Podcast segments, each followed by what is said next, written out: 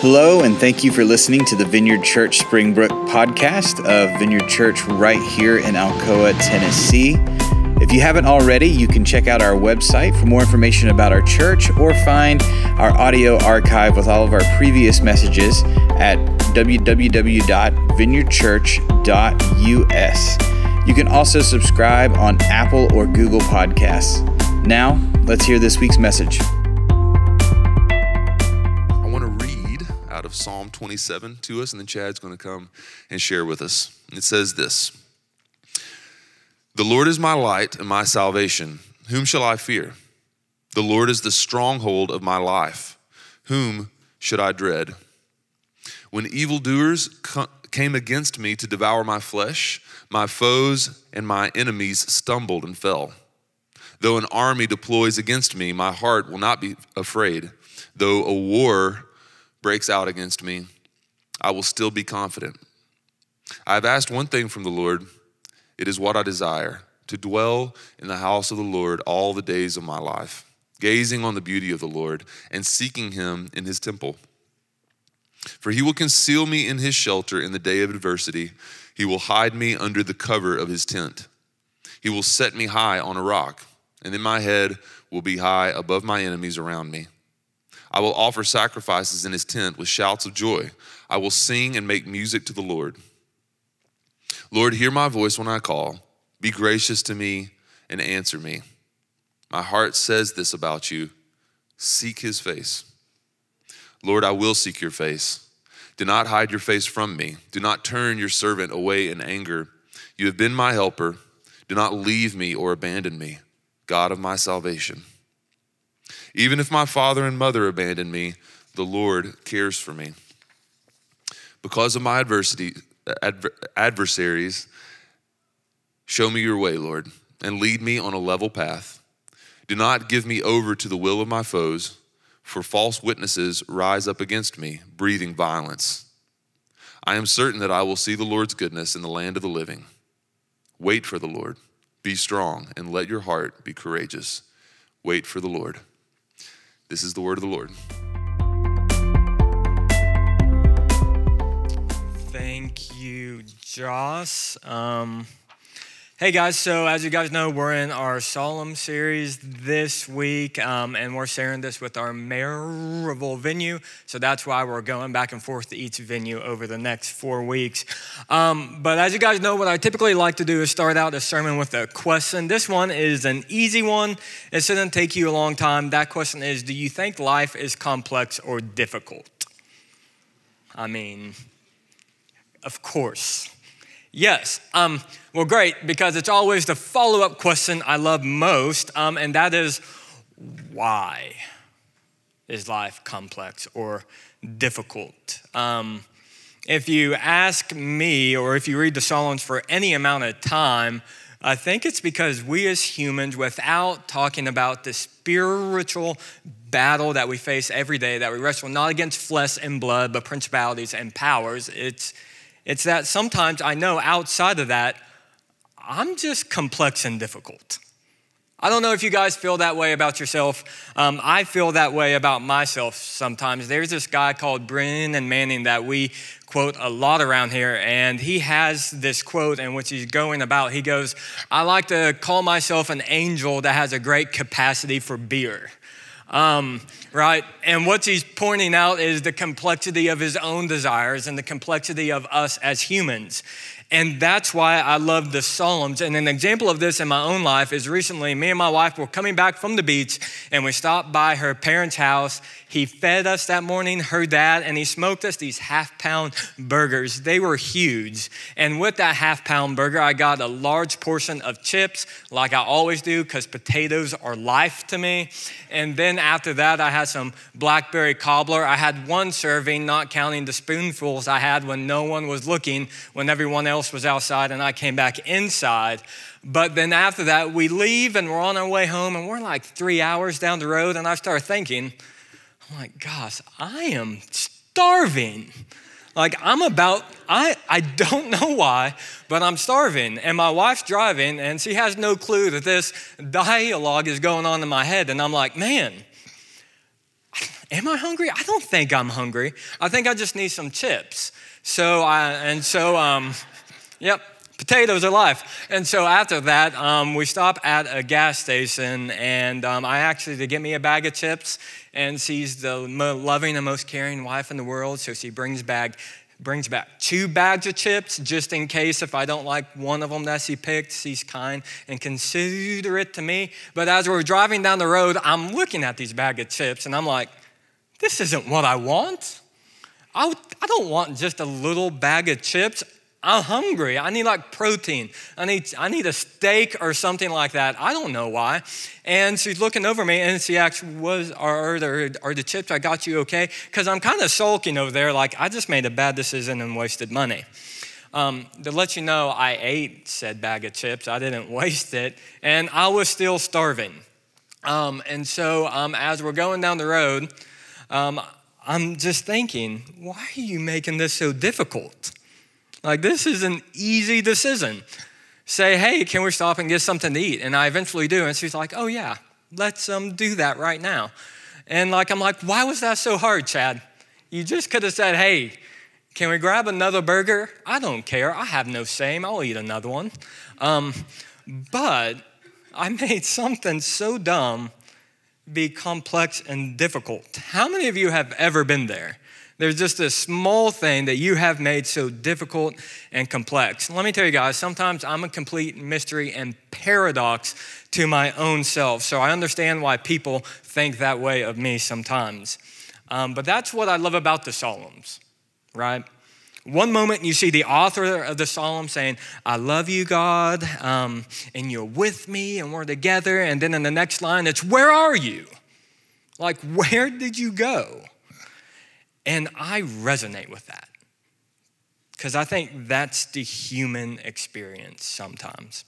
And today I want to look at Psalm 27, but before we jump into this, what I feel like people rarely set the scene for this psalm. And you guys, if you've been in church any amount of time, you have read this psalm. You have probably loved this psalm. But what I rarely hear people do is put this psalm in its historical context in the life of David. And in fact, as we talk about this this morning, I feel you're going to resonate with the psalm even more because the psalm, psalm actually takes place in David's first screw up in life. Now, we all know about the big one, right? The Bathsheba and Uriah. Um, he forces Bathsheba into bed with him, so he gets pregnant. He sends Uriah out um, to be killed. He gets killed, and then he tries to hide and cover it. Then Nathan comes, says, "Gotcha," and then David um, then goes on the run from his son for a number of portion of years. Um, but there was actually a big mess up in David's life before that that we rarely talk about. And so that's what I want to jump into today. Um, and so here in Psalm 27, some theologians believe was written by David after that first big mess up. Uh, David in 1 Samuel 21 was fleeing from Saul, and he ends up going to a temple in a city called Nob. There he enters the temple, and Ahimelech the priest is worried, like, what's David doing here? And confronts him, Why are you alone? Why is no one with you? And here David, for some reason, decides not to tell Ahimelech the truth. Um, whether he thought that he was protecting Ahimelech from Saul or embarrassed that he was on the run, I'm not sure why he decided to lie. Um, but in 1 Samuel 21, verses 2 through 3, it says, The king has sent me on a private matter, David said. He told me not to tell anyone why I am here. I have told my men where to meet me later. Now, what is there to eat? Give me five loaves of bread or anything else you have. David was seemingly desperately hungry at this moment and wanted food. So that may have been the reason why he lied. Not a big deal, right? That's not like a gigantic lie. Um, just a small little lie to get some food, or possibly to be a nice person and give Ahimelech plausible deniability um, to help David. Because if David knows why and Ahimelech helps David, he may get in trouble. Um, all good, right? Well, as the story continues, David then goes to and hides in a cave in Adullam. But King Saul at this point is raging. He is hysterically yelling at his troops, literally out of his mind, in insecurity and power, trying to find David.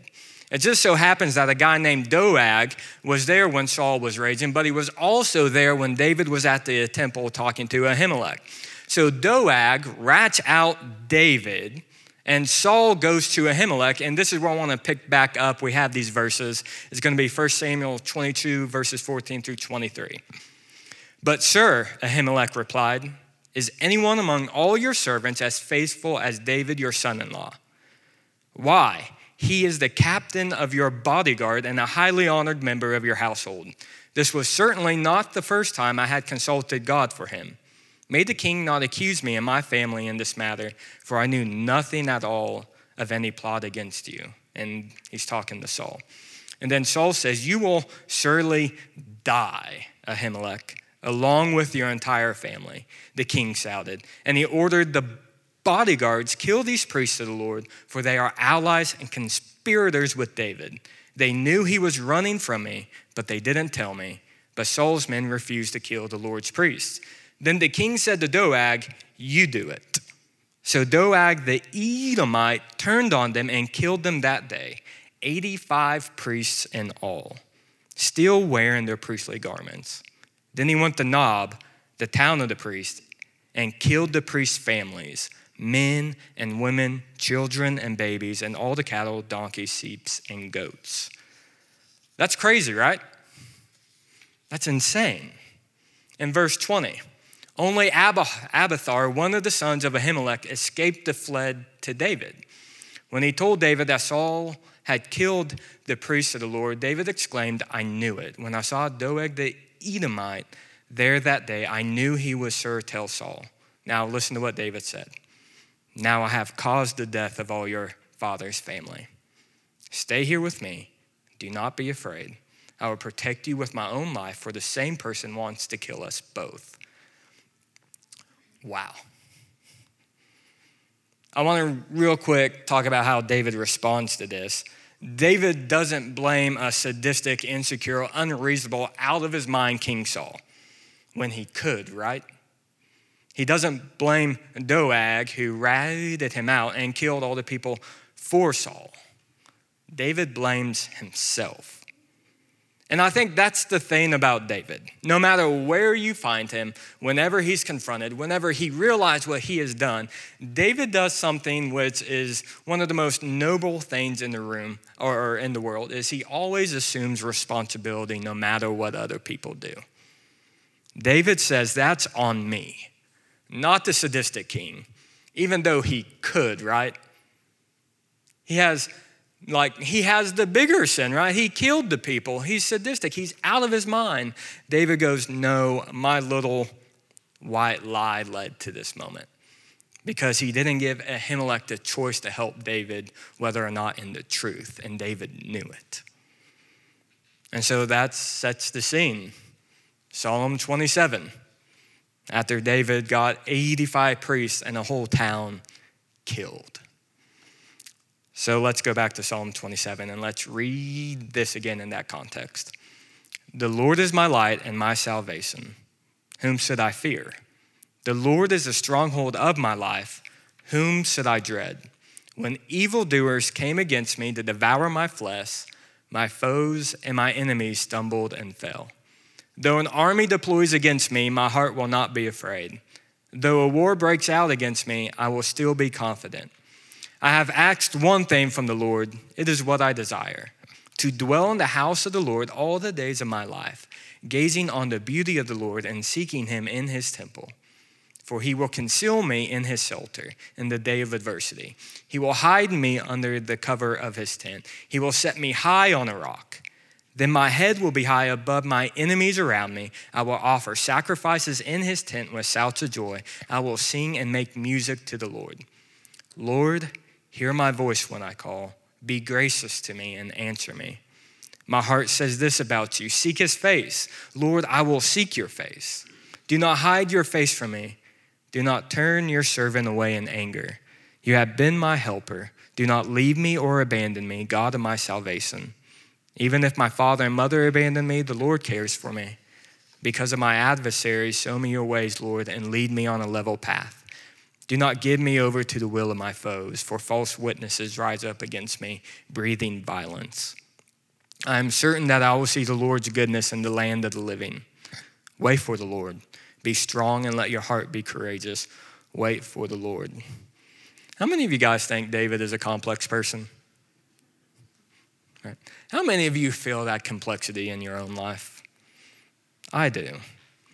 And in the complexity of the world and himself, David pins these words in verse 4, which I think which I think everything from the whole psalm flows. It's this. I have asked one thing from the Lord. It is what I desire to dwell in the house of the Lord all the days of my life, gazing on the beauty of the Lord and seeking him in his temple. David just longs for simplicity in the midst of complexity and difficulty. How many of you guys feel that? When life gets complex, when things get difficult, we always think about simpler times of, man, when I was a kid, I didn't have to pay all these bills, or something like that. Or when we're dealt with a loss, we think back in the simpler times when we were with that person. This is what David is saying. And in the midst of complexity and difficult, what really matters in life really hones in, right? It just makes sense though, doesn't it? He says, God, I just, I just need to be with you and everything will be fine. It's simplistic, but do, but, but do you see the obviousness in it? David is saying, well, of course, if I believe that there is only one sovereign being, then it's obvious that as long as I am close and abiding with him, that's all I really need to do. And for us today, we have lived, honestly, guys, in a year and a half filled with chaos and complexity, whether in our own personal lives or the world. And I know I feel that. And to get a bit prophetic and pastoral with you today, I feel like, guys, I've been in conversations with not just vineyard people, but people outside of the vineyard in our communities. And it just feels like the Lord is calling the church, all of us back to simplicity because we've been so moved by the chaos around us for so long. To gaze on the beauty of the Lord, to be fulfilled in Him, to desire Him, and to seek and wait on Him. And Jesus, guys, is beautiful. David, who in the psalm shows a little hint of apprehension towards the Lord uh, and what the Lord may feel about him, says this in verse 9 Do not hide your face from me, do not turn your servant away from anger. How many of you have possibly ever prayed that one before? I have. Um, because we have this natural tendency to think, well, if the Lord's angry with me, he won't um, be, be near to me. He won't answer or hear my prayers like he normally would. But if you've been a Christian, if you've been a part of our church for any amount of time, we know that. We drill that into your guy's head that that's just not true. Romans 5 8, but God showed his great love by sending Christ to die for us while we were still sinners. Guys, your sin is not a barrier to God if your sin was a barrier to God, then Jesus would have never came in a sinful world to come to sinful priests and pre- people who did not know him. Sin did not was not a barrier to Jesus coming. And it never is. But sometimes we have that emotion as if it is a barrier. But it's never been. One of the things I have marveled at over the last year is how Jesus responded to those trying to trick, trap, and accuse him. Um, there's this story story in Matthew 3, verses 1 through 6, of a man with a withered hand coming to Jesus in the temple. And the Pharisees are like just sitting back because they know Jesus is a sucker with compassion. A man with a withered hand coming b- b- b- ah, ah, before him. Like, that's like easy game. He's gonna heal someone on the Sabbath and we're going to catch him in a sin because you can't do that on the Sabbath. And what does Jesus do? Of course, he heals the man with the withered hand on the Sabbath, and then they go back after that, um, from that point in time, seeking for a way to kill him, it says in the scripture. And I marvel, marvel at Jesus because Jesus, all throughout the Gospels, and or that I've seen in the last year, he goes into these rooms with people with perverse motives, with people that want to trick him, accuse him, and get him, and it never changes love. And what they want to accuse him of and what they think about him never changes his identity. It, it would change mine what people think and say about me, but never Jesus. And that's beautiful to me. Um, and this is, it's awesome that this is small because I'm going to get personal with you guys. I have a pastor. Um, so 2020 was simply easy for me. 2021 has been more of a difficult year. Um, back in January and in June, my wife, my wife has had two miscarriages. Um, and during those times, especially the first one that the first time it happened, we weren't expecting that one. The second one, we kind of were.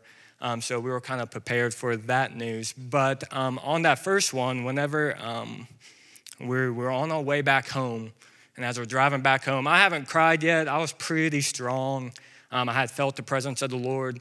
Um, but I got down to Sandy Springs Road right down here. It's close to our house. And I just lose it. As you stop there and and you let all the runners go past, and I'm stopping, letting the runners go past, I just lose it and I'm crying. And the reason why I'm crying is not the pain. The reason why I was honestly crying was because I felt the Lord's goodness and love for me. I felt his goodness and love for my wife. And I just bawl, and my wife's like, Are you okay? And I just look at her and I go, I'm just thankful that in these moments of life, the Lord's goodness has never changed for me. The second time this happened, um, I was in the waiting room, and you guys know me by now. I'm a kingdom now guy. I'm a guy that lay hands and says, "Be healed." I'm for it. I'm always down for it. I'm going to take every chance I get.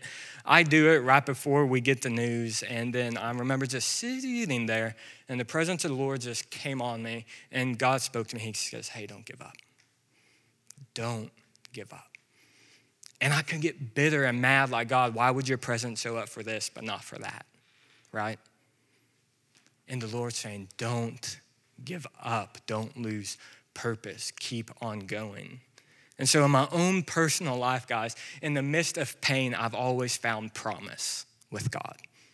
When you're going through pain and it feels bad, there's always promise in Jesus, even when things are bad, even when you're struggling. And I love that. Um, I have a podcast pastor I tune into every week named Jordan Seng. He says this about Jesus God isn't really shown by his power, He's shown by the combination of his power and his vulnerability. Yes, he's all powerful, but he suffers with you. Yes, he's Lord, but he won't lord it over you. If he were merely wondrous, he'd be unreachable, but he's also lowly, so you can trust him. And I love that. Paul in Philippians 3, verses 7 through 8 says, I once thought these things were value were valuable, talking about all his uh, accomplishments in the past. He says, But now I consider them worthless because of what Christ has done. Yes, everything else is worthless when compared with the infinite value of knowing Christ Jesus, my Lord. Right? Everything comes into perspective. It's knowing Jesus. And when we get to the simplistic part of life, knowing the beauty of the Lord and seeking Him, seeking His beauty, seeking His presence, like that's all our heart really wants. And we fill it with so much other stuff. And David gives us two way of beholding Jesus. These aren't like uh, secrets and these aren't things in which you're going to be like, well, thanks for that revelation, dude. Uh, they're actually really hard things. And that's what he says. He says, Lord, my heart will seek you. And then he says, I will wait. These are two practices, honestly, guys, I feel that are a lost art in the church today. The church anymore, we, we like we don't talk about seeking and waiting. I rarely have a conversation of someone coming up to me and saying, "Man, I've spent I, I've I took off my Saturday my Saturday or Friday completely, and I just went to the woods and waited on God." Or I've, I've just took this time and I was just seeking him and waiting for him to come speak to me. And those are lost arts in the church and something that I feel in simplicity God is calling us back to because the Bible says it is impossible to please God without faith. Anyone who wants to come to him must believe that God exists and that he rewards those who sincerely seek him. And then, secondly, waiting. We can look at all the verses in the Bible about waiting, but it's always coupled with renewed strength. So, in seeking and waiting, we are drawing on the heart of God. I know many people have had questions about how I experienced the Holy Spirit and stuff like that. The only thing I can tell you guys is I don't ask the Holy Spirit to come and it just comes. Um, I take time and I ask Him to come and I wait and he's God, so he does what he wants to. Am I right? I have to wait for him. We have to wait for him. So for Selah today, I want to ask you what may you be holding on to, hurt by a word that may be stopping you from simply coming back to the simplicity of beholding the Lord's goodness and wanting to know him more? What opinions or things have you been mad at, gripping so tight that has taken away your ability just to love Him? Just to simply love Him, to come to the scriptures and see His beauty, to see the way He walks in compassion and love, and just to behold Him and love Him. If you were to look at your prayers recently over the last year, what's the one thing you've been asking for? Like I said earlier, I believe God is calling back his church to simplicity, to its first love, to behold his beauty and live out of that place. For me, recently, just coming back off from vacation, God's like, You become real rigid. You've grabbed stuff in your hands. Will you lay them down to me? And I'm always a guy with that language. I'm like, Yes, but I've got them back and I've been like, No. Like, like I want to hold on to these things. It hurts to lay them down. But he still asks me, hey, will you lay these things down? Because you're going to see me in a way you haven't before. So, what may Jesus be speaking to you right now that you can lay down so that you can behold his beauty? and allow the Holy Spirit to come and realign your heart with His. Because the Holy Spirit does this thing of where when we lay those things down, um, He just aligns our heart with God.